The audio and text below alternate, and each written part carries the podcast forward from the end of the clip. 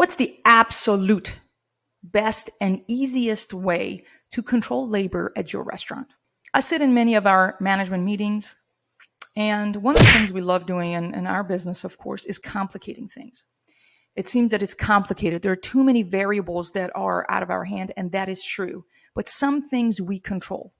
And you need to get good at the things that we can control. This is not brain surgery. We're not sending a man to Mars, you know, we're making food here, okay? This this has been done. We've been doing this for a while in terms of restaurants making food.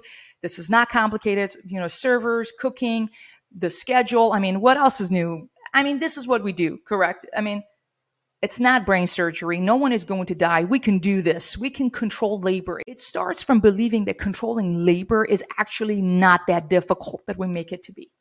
And there is thousands and thousands of dollars that are being wasted in our labor because it's not being controlled properly.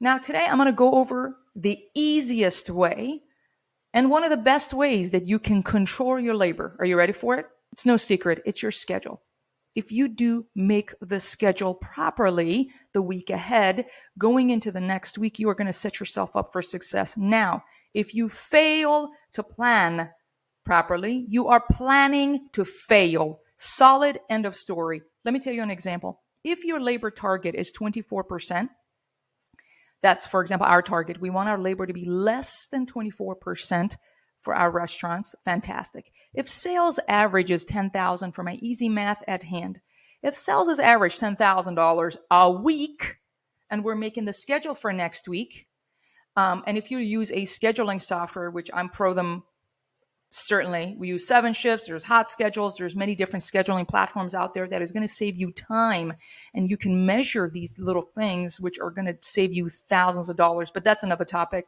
let's go back into it if you're making $10,000 a week average in the last few weeks, a little bit up or down, give or take, and you know on average, you know, your sales growth is about 5 to 10%. That's fine. Last week you made 10K. It was the other one was like 9K something, whatever. So you're planning your sales projection for next week, give or take, is about $10,000 for our easy math here. Perfect. Your labor target is 24%. Fantastic. That means out of $10,000, you have a labor budget of $2,400. 24% times $10,000, basic math is $2,400.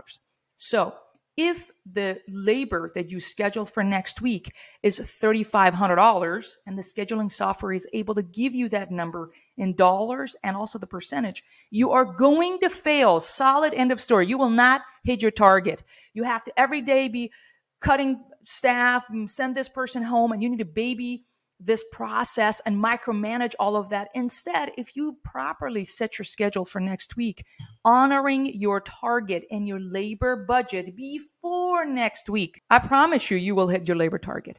If you schedule $2,300 for your labor for next week, you are leaving 100 bucks for the week. If the closing took too long and what have you, some of this other stuff, you are going to hit your labor target every single time. It's just basic math and you going into the week with a budget that you proactively planned.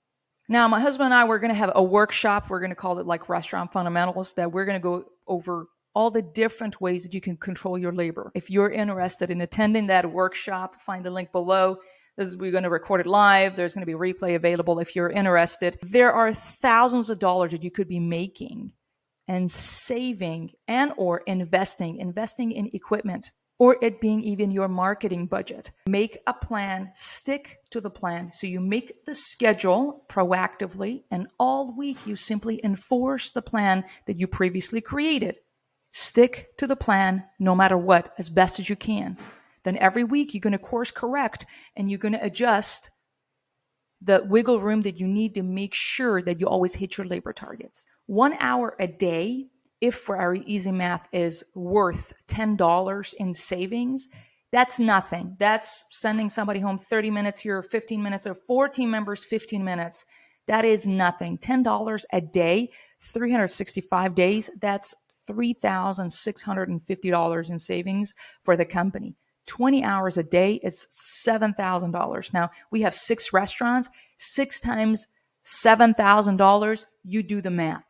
That is the money we lose currently week after week, if you look at it that way. Or we could be saving it again, buy equipment so we can give raises, we can give it in bonuses instead of keeping people on the clock that are not, shouldn't be there. They're just wandering around. I guess you guys don't have those uh, team members, but there are people who are not performing, they're not carrying the weight.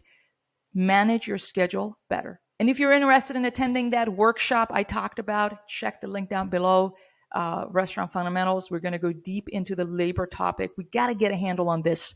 Once we get a handle on that, you will see you will have some money in the bank. And let me tell you, that's the most pleasant thing. If you're a restaurant owner, you know what I mean. You need to increase your profit margin. Everybody's after it, and our profit margin keeps shrinking and shrinking. So we need to be incredibly aggressive about controlling our labor among all the other costs. Now, I have a question for you. What is your scheduling routine? What is the routine you have? What is a system you have in creating a schedule? And if you want me to create a another episode about this, a little bit going deeper into the schedule, I would love to do that as well. Uh, leave us a comment and let me know. Be sure to subscribe if you found value in this video or this podcast, wherever you're tuning in. And uh, of course, with that, let's get back to work and make some dough. Thank you. Bye bye.